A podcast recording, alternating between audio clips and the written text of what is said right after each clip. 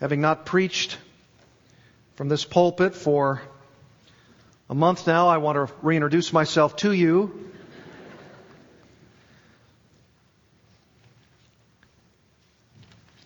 And having a month full of meditation on the book of Romans, I would like to explode upon you this morning. Romans chapter five. I'll dispense with the reading of verses one to eleven because of our scripture reading. And that is a great introduction for us as we enter a new section of the book of Romans this morning. We know that this is a new section of this great letter of Paul because even the pronouns change in this section to plural pronouns like we. Paul is embarking upon a specific description of the great implications of the justification of believers. And that's why I've entitled this message and the ones that will follow from this text, Romans five, verses one to eleven, Great Implications of Our Justification. Great implications of our justification. And we're beginning with Romans five, we begin a study of a new dimension of understanding regarding the great salvation that we have been granted in Christ. Indeed, we have been justified by faith alone, by virtue of our union in Jesus, as Paul has just previously taught us. And here in Romans five and running through chapter eight, we are now going to be given instruction about these great implications of our justification. Do you remember the outline we have been following? It's been quite a bit of time, and so I need to remind us. Of course, in Romans one, verses one to seventeen, we were given an introduction to this great letter. And from Romans chapter one, verses eighteen, all the way through chapter three, verse twenty, we were shown the righteous judgment of a holy God against sin. And we just heard that so beautifully and ably sung to us. Further, the next great outline covered chapter three, verse twenty-one, all the way through chapter four, verse twenty-five, or the end of the chapter, as we were taught the great doctrine of justification by faith alone, in Christ alone, for the glory of God alone. Finishing up there in chapter four, looking at the great example of our father Abraham, who was shown to us to be justified by faith apart from works of any kind. And now we move into a next great section of Romans, which comes to us in Romans five all the way through chapter eight, and as I said, shows us great implications of our justification. And this morning, I want us to be introduced to the first paragraph of this new section, which covers, of course, verses one to eleven. And I want to do that by focusing in on verses one and two of Romans five this morning. As an outline of verses one and two, I suggest that we can immediately and easily discern three great implications of our justification.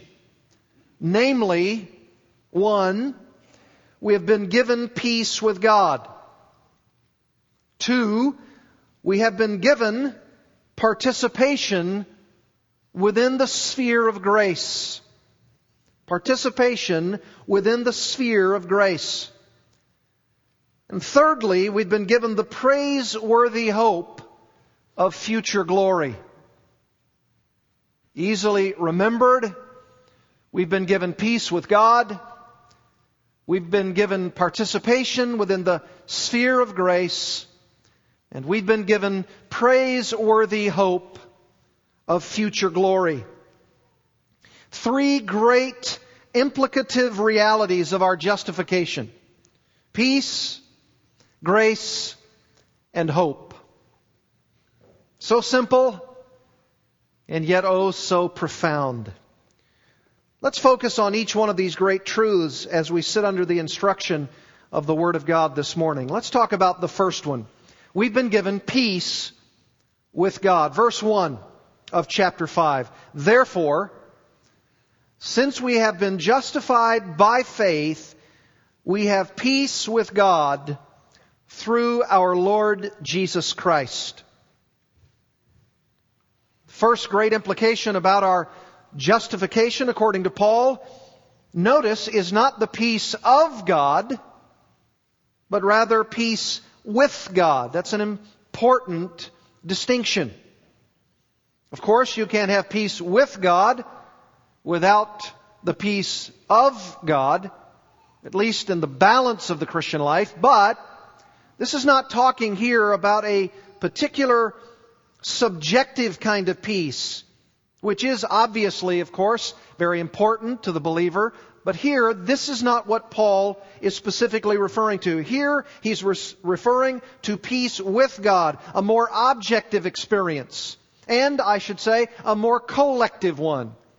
This is a corporate dynamic here. This is talking about the body of Christ. This is talking about uh, the church in Rome made up of true believers. This is talking about the Bible church of Little Rock made up of genuine believers. This is what Paul has in mind here. It's referring to the fact that before our conversion to Christ, we are in a conflicted relationship with God. A conflicted relationship with God. He with us, and we with Him. Isn't that exactly what Paul had been saying in Romans one, verses eighteen, all the way through chapter three, verse twenty?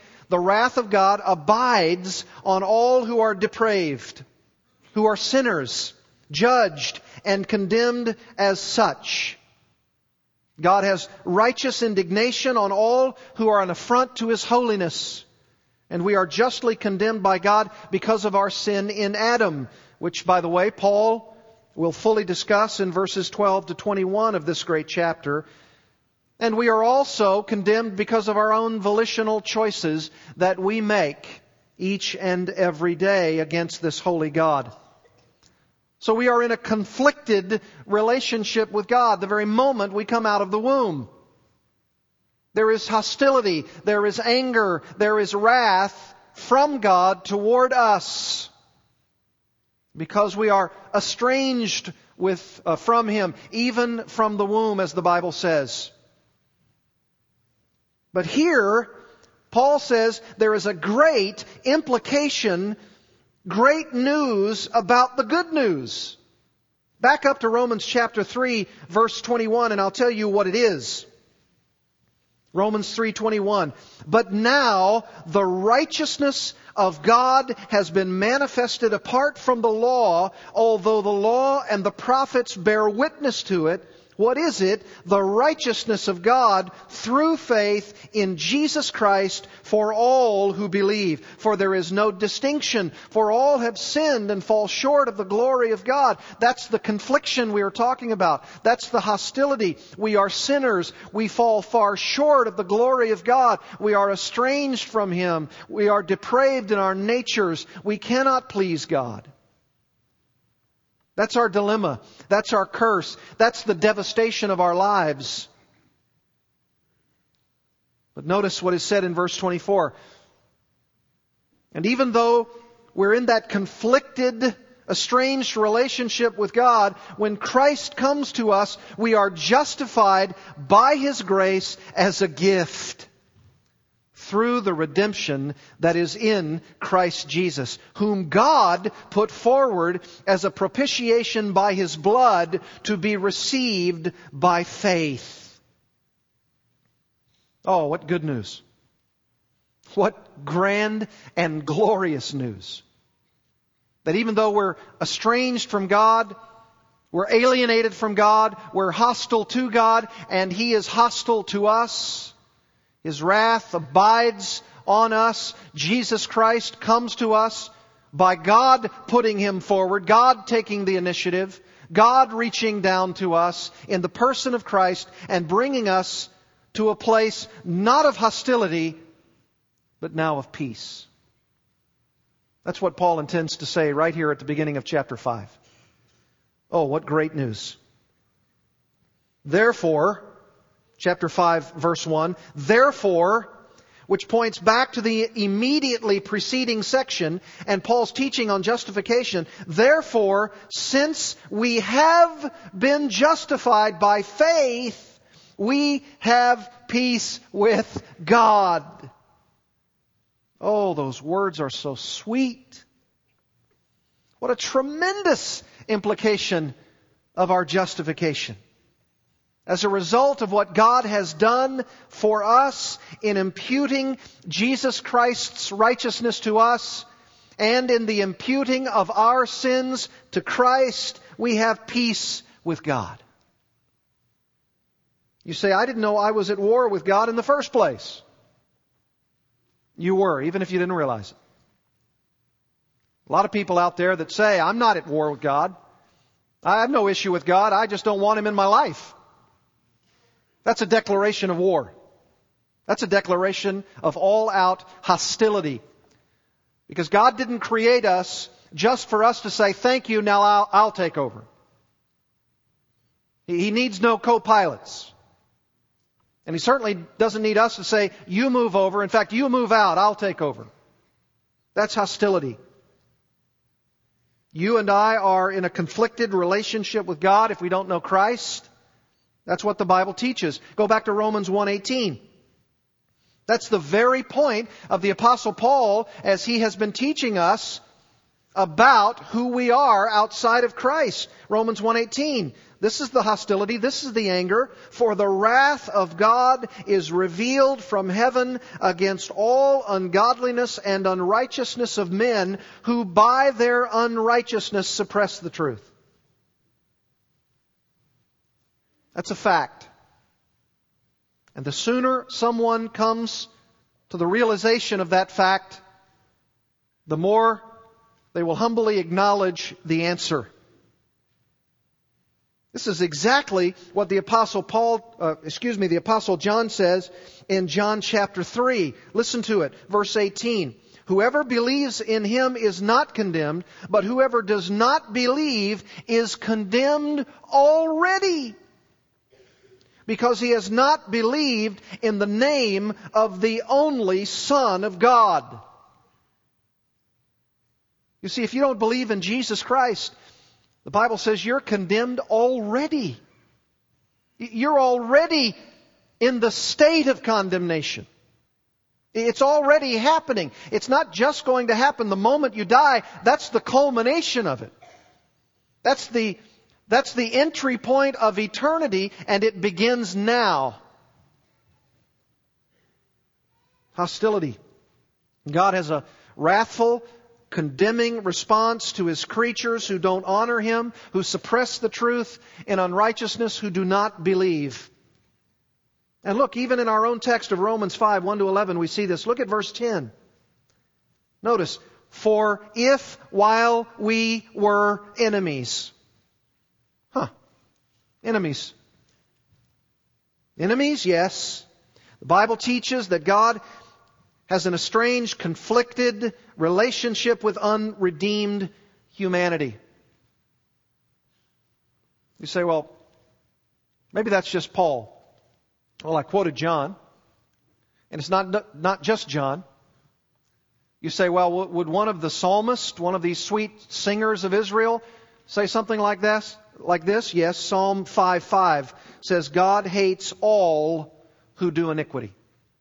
He hates all who do iniquity. Psalm seven eleven says this, God is a righteous judge and a God who feels indignation every day.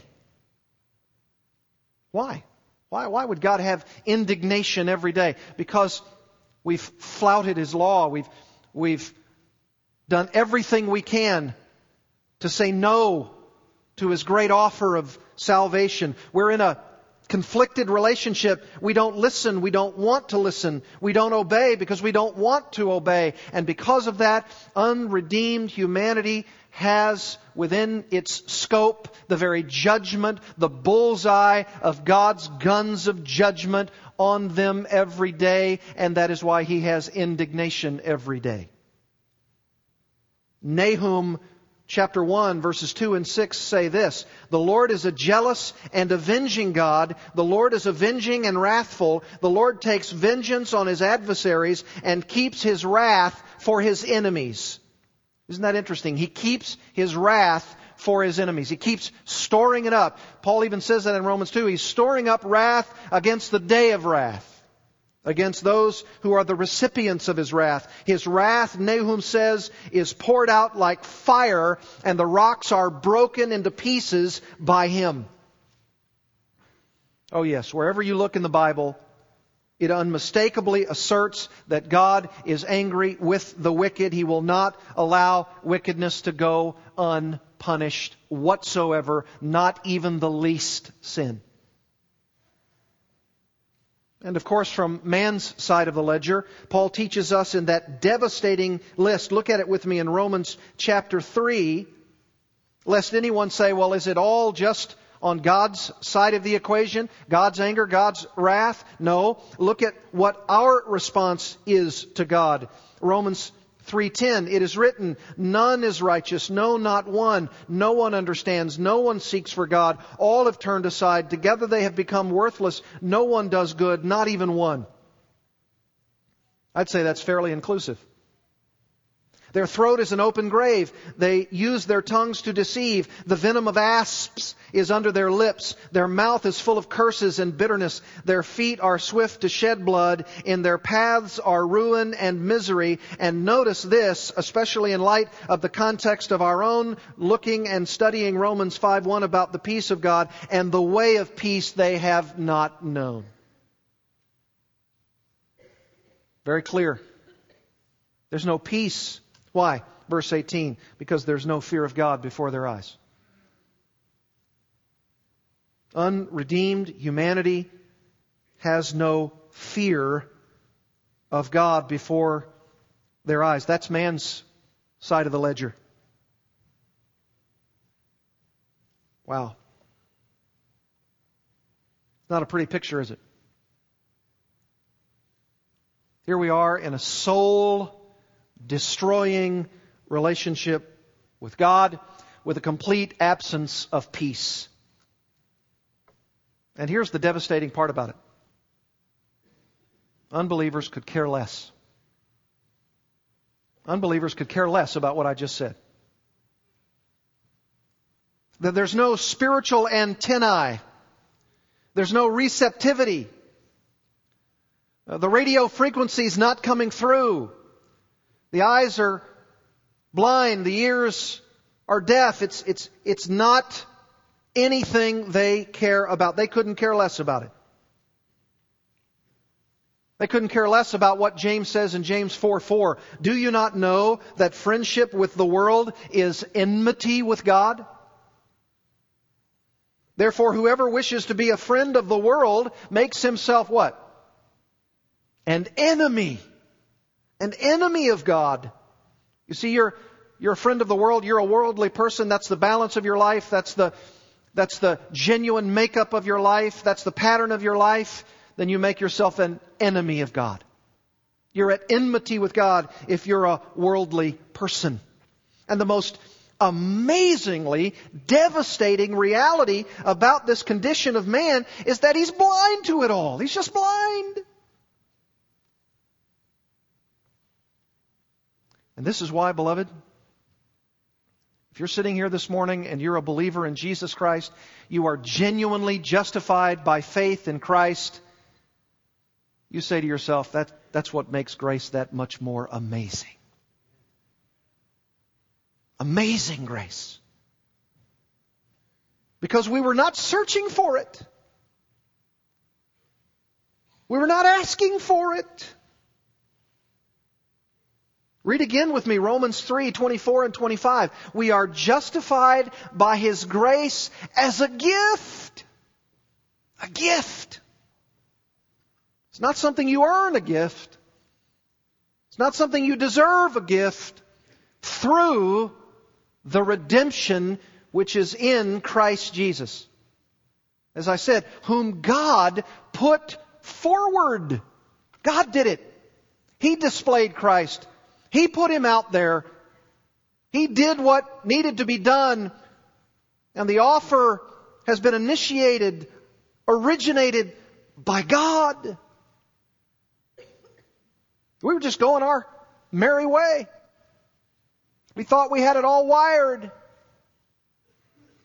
We thought we were in control. And the devastating reality is we were going headlong into peril and we didn't even know it. Or what's worse, we didn't even care. Now you know why.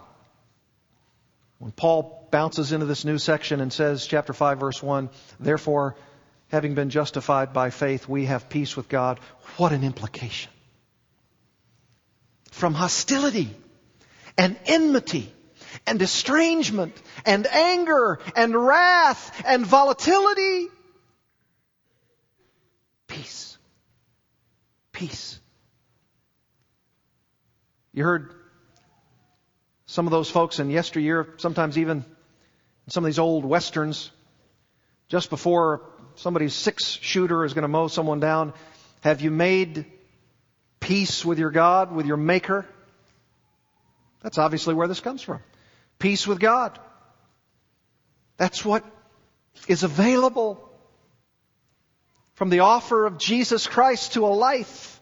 And those who grab that by God's grace as a gift, they realize what they've been delivered from.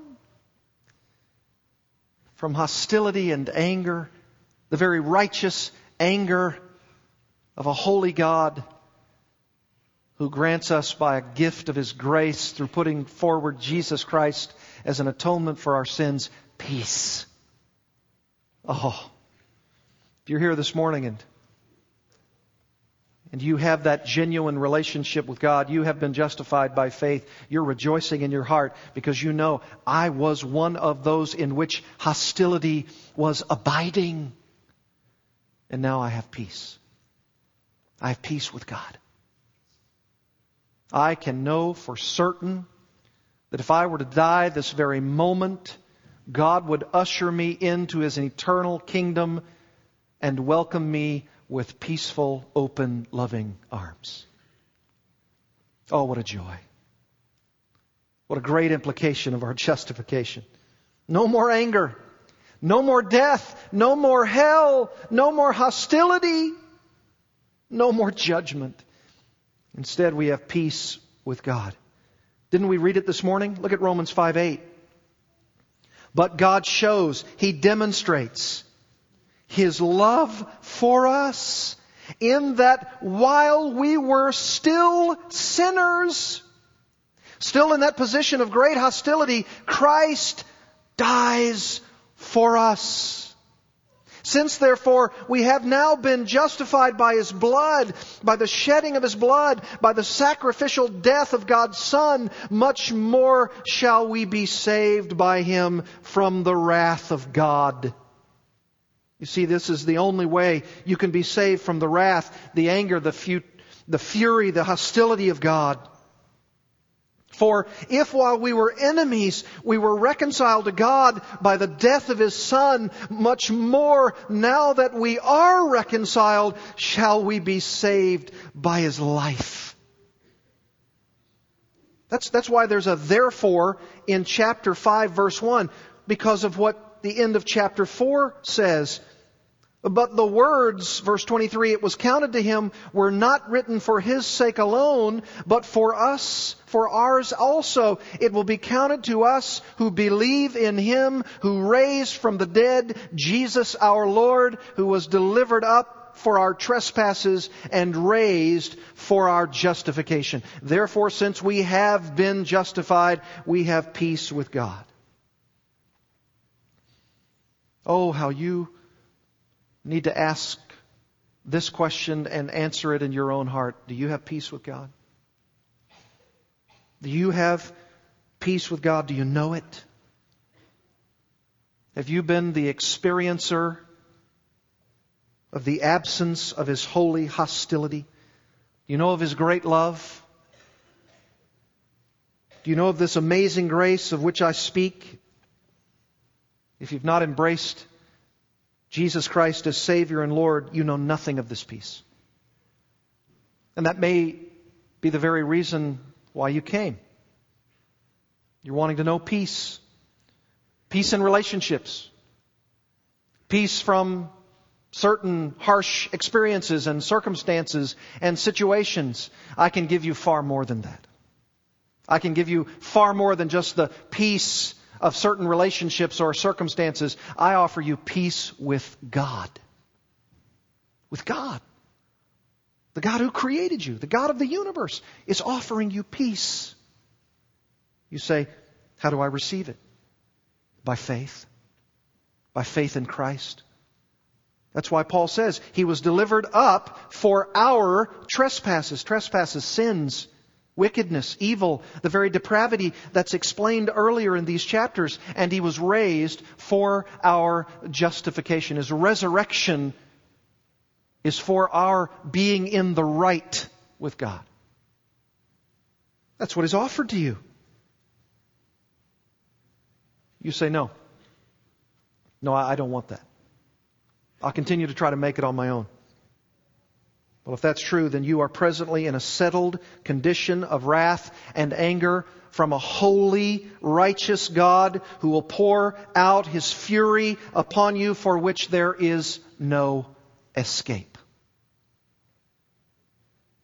Wouldn't you rather acknowledge the humbling truth that your sin is what separates you from your Creator from your birth? You've been God's enemy. Just acknowledge it. Take the pride of your heart and see it for what it is. And take the only exit from divine wrath by believing in God's sole provision of rescue. Jesus Christ's propitiation, His death on the cross, which satisfies God's justice against sin. Instead of being God's enemy, He could be yours, or better yet, miracle of miracles, you can be His friend. What a statement. What a thought. That you could actually be the friend of God. All of this and so much more is what it truly means to have peace with God. Number two. Number two, we've been given participation within the sphere of grace. Look at the first part of verse two of Romans five. Through Him, through Him, we have also obtained access by faith into this grace, and I love this part, in which we stand. Oh, what a second great implication of our justification. It is that we as believers have been given actual participation in the sphere of God's dominion of grace. Now, we need to unpack this phrase, because if we're not careful, we could misunderstand the intent of Paul's words here. First of all, whatever Paul means here by the phrase, we've obtained access by faith into this grace in which we stand, he nevertheless states that it has been given to us through Him, through Christ. Notice a repeat of what he's just said in the first verse. We have peace with God through our Lord Jesus Christ. Lest anybody misunderstand, he repeats it. Through Him. Through Him. So careful is Paul to put the initiation, to put the instrumentation where it belongs. Through Christ, not us. Not our own good works, not our own deeds, not our own prayers, not our own giving, not our own philanthropy, not anything like that. Through Him. Through Him. And whatever the phrase means that comes after it, we've gained or obtained access by faith. We're reminded yet again that if it's anything we receive from God by way of any kind of great implication of our justification, it is through Jesus Christ that we receive any of those things. And having affirmed that, Paul says we've obtained access by faith into this grace in which we stand. What exactly does he mean by that phrase? It's not particularly easy. It's a little bit debated. You would normally assume that Paul would be simply referring to our initial introduction into the Christian life, because he says we have access and access, or in some of your Bibles it may even be translated as an introduction by faith, which implies sort of that this is talking about the initial point of our salvation. Like the New American Standard Bible has it translated, an introduction by faith. It sounds by that translation, and even by translating it access for that matter here in the E S V, that Paul is only referring to the initial aspects of our salvation, but I think he's referring to so much more. When he says here, we've also obtained access by faith into this grace in which we stand, each constituent element of this phrase is very important. Including, by the way, the verb tense, past perfect, which is talking in the Greek text about a signaling of our obtaining access as having occurred, having already occurred. And therefore we stand in the realm or the dominion or the sphere of God's grace continually. In other words, it's not so much emphasizing our introduction or our initial access by faith into grace as much as it is emphasizing the presence of believers as having been made participants in the whole realm, the whole sphere of grace, that which begins the process, that which is in the middle of the process, and that which concludes the process, and in fact even beyond that, even beyond this life into eternity. That's what he's really, really driving at. We have peace with God through our Lord Jesus Christ, and through Him we have also obtained as a fact with continuing realities access by faith into this sphere of grace, this realm, this dominion, this new world of grace in which we stand. This is a standing. It's not just an introduction. It's an introduction that leads to a current, present, ongoing reality of God's wonderful grace. It's a whole new world. And that's the way it is for so many people. That's the way it was for me, and that's the way it is for so many of you. Those of you who didn't come to Christ as a young person, but you came to Christ as a as a later person, maybe as a later teen, or as a later young man or woman, or maybe even as an older person, you lived so many years outside of Christ, and when you live in Christ, you begin to say to yourself, there's a whole new world. My thinking is different. My attitudes are different. My relationships are different. My serving is different. It's all new. It's, it's living in the sphere of grace. You know, my wife and I had a, an illustrative sense of this when we were on our first ever ocean cruise together this past summer. First of all, we could never afford to go on something like this ourselves. It was something, as I think I may have mentioned to you, that I received a call from someone who said, would you be interested in doing this, going on this cruise to Alaska? And I said, I'll pray about it as my wife packs. And it would have been far beyond our ability to pay for something like that. We couldn't have done it. It would have been beyond our own resources, for sure. Secondly, while on this cruise, and not knowing how all of the people around us were perceiving things, and some of them, of course, might have been wily veterans. Some of them, like ourselves, were very new and were drinking in every aspect of it, looking at it as new and fresh and exciting. Beth and I had a definite sense that we didn't belong on that ship. We sort of looked at each other and said, what are we doing here? It was simply the sense that as we surveyed the whole panorama of the experience, we knew and we were humbled even to be a part of it, because we could readily acknowledge that the whole realm, the whole sequence, the whole experience of the cruise was way beyond what we could have ever planned or executed on our own. And you know, as soon as we were in contact with the people who were hosting us, they were the epitomes of gracious hosts. I don't know, maybe you've had those kinds of experiences where people just sort of run up to you and say, can I take your bag, sir? I don't have those experiences often. Can we help you? Is there anything you need? Would you, would you like a drink? Would you like something to eat? Boy, they just constantly would do anything. Take your bags, shine your shoes, Feed your tummy. And feed and feed and feed and feed. Lavish dinners, never-ending service, never-ending care, never-ending help. And from the moment we were on board, we were in a state of gracious service by the entire crew, the group that we were with, the ports of call, the entire realm of the experience. And as soon as we would turn around, we were being offered something that we didn't have before. They would lavish everything upon us at every turn. And you know what? I thought about that when I was studying this passage. I thought about that experience, and I thought, this is what Paul's talking about. You go on an experience like that and you just say, this is a whole new world. I, I'm in a different realm. This is a, this is a state of grace. It was like that ship in the Pacific Ocean that we were on. As we looked out from the ship, when we were traveling on the open ocean, there was nothing but a vast sphere of water all around us. You couldn't see anything but water.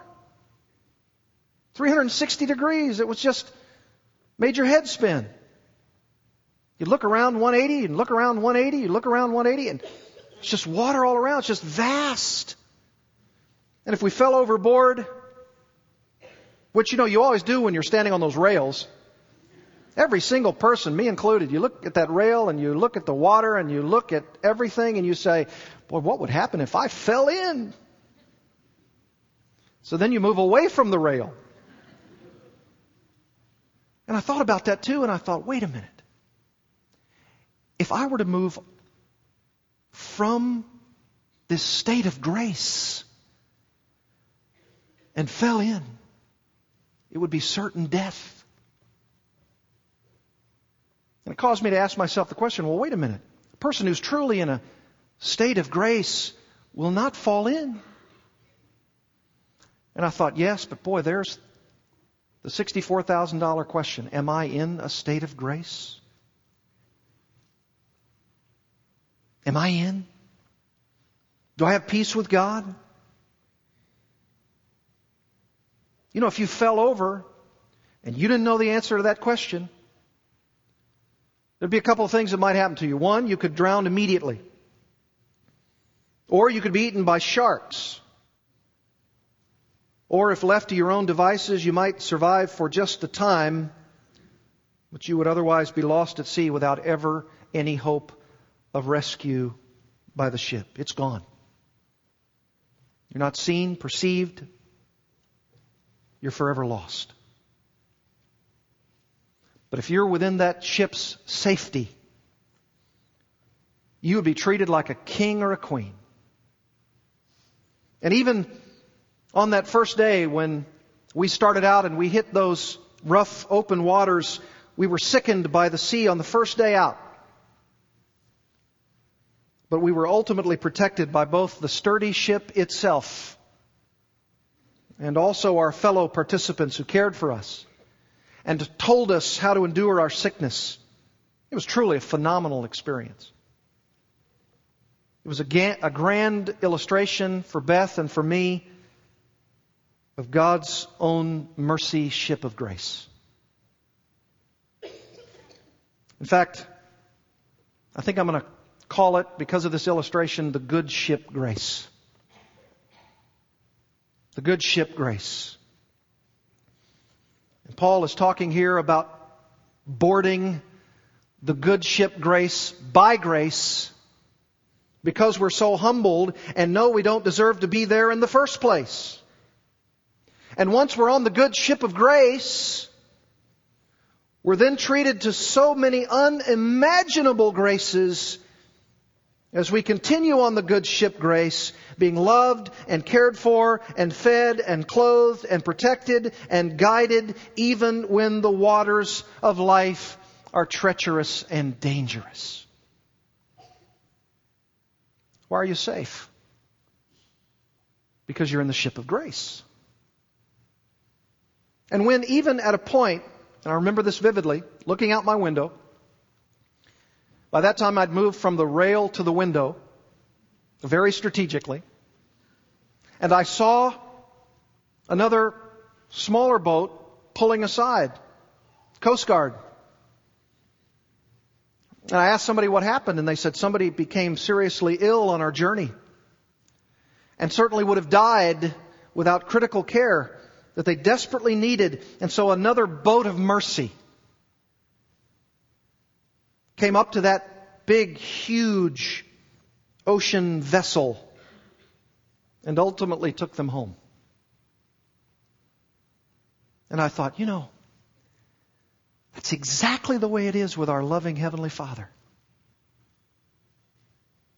who knows what we need, and at the right time, at the precisely right time, when we need it, when we're ill, even to the point of going home or the need to, He safely dispatches His boat of mercy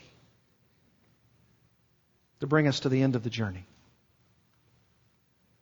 He provides His matchless grace to take us up from the grace of this life into the absolutely perfect grace of the next. What a vivid illustration. And Paul says that through Jesus Christ, believers, those justified by a gift of God's grace, are in a state of grace. A realm of grace. Let me ask you, are you yourself in this state of grace?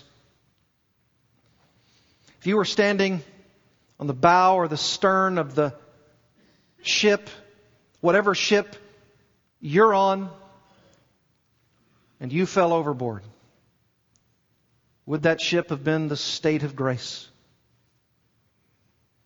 Would you have been protected from the shark-infested waters and the rough oceans of life? It's too late if you fall over. It's too late then. And Paul says, when you realize that you're overwhelmed with your sin, and you see with your spiritual eyes of faith that God loves, He loves, He delights to display His mercy to the undeserving, especially you, especially me. And you gain the confidence that when you place your complete trust in the good ship of grace, the grace of God, you'll ultimately be safe from the harm of the treacherous waters of divine judgment. You'll be delivered from the certainty of being forever lost out upon the sea of eternity. Do you have that grace? Are you in the state of grace? Thirdly, he says we've also been given the praiseworthy hope of future glory. Look at the latter part of verse two. And we rejoice in hope of the glory of God. Now this is so logical.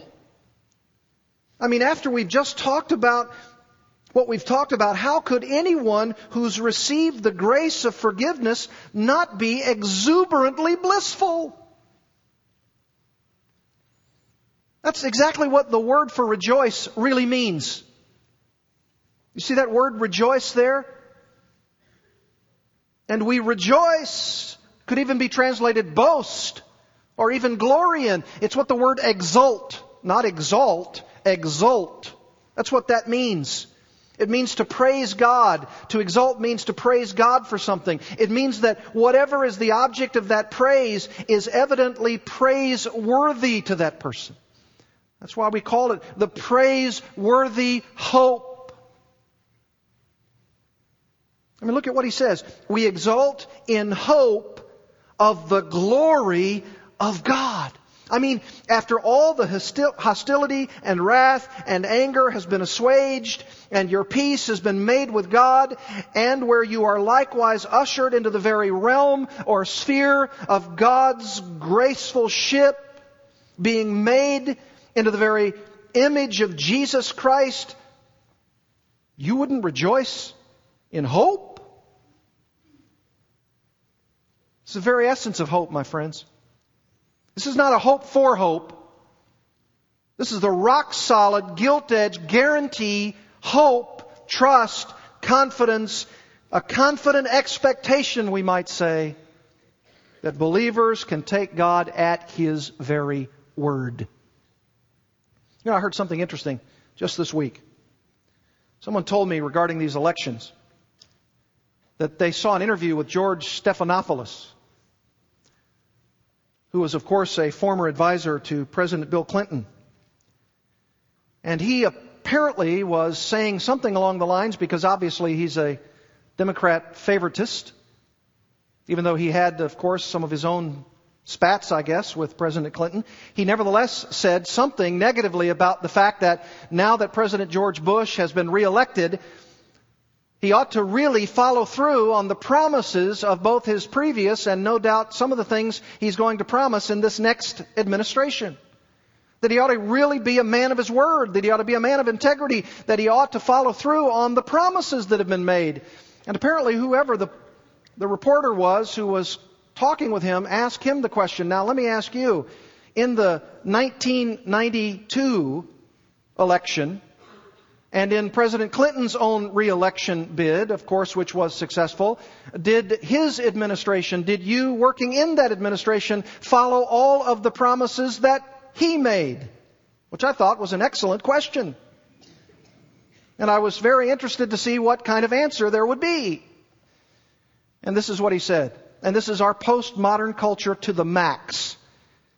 He said this: we followed through on every single promise we intended to follow through on. Now, is that postmodern or what? I thought to myself, who can trust someone like that? Who can have any confident expectation that the promises will be delivered? We can't. Please, with as much admiration as I might have for our own dear currently serving president, don't put your trust in George W. Bush. Please don't do that. He is a mere man. Put your trust in Jesus Christ alone. The one who, as Psalm seventy-five says, with a righteous God as judge, exalts one and puts down another. Put your trust only in Christ. This is our praiseworthy hope in God. And notice what else Paul says here. Our justification by faith alone in Christ grants us this great implication. We rejoice, we exult in hope of the glory of God. What does that mean? Future glory. That's what it means. Our future glorification. I place my expectation in the certainty of being one day glorified by God. Folks, this is the hope of heaven. This is the hope of eternity. This is the hope of our full and complete confidence in Jesus Christ alone for our future. What an incredible implication of our justification. No one else except true Christians can have that sure hope. Peace, grace, and hope. Three simple words. Three great implications for the justified in God's sight. Let's pray together. Father, I ask this people, because I am your representative, your ambassador, I plead with you, Father, to bring any who are within the sound of my voice to a settled and clear position on where they stand with you. And Father, I appeal to you, not only to them, but ultimately to you, because I know it is your initiating grace that opens up blind eyes and unplugs deaf ears. Lord, I pray that you would do it. Lord, I pray that you would bring anyone here who has already fallen over into the sea of judgment where the wrath of God abides already on the condemned, I pray, Lord, that you would fish them out. Bring them to a place of the good ship of grace. And Lord, for those who have been on the good ship of grace for a long time, may, may they be encouraged about the implications of their justification, that they have peace and that they have grace and that they have hope. And Lord, even when those rough waters cause us to be spiritually seasick, and even if it were to bring us to a place of despairing even of life itself, bring us the boat of mercy and carry us there to our eternal home. By your will and good pleasure, we pray these things. Amen.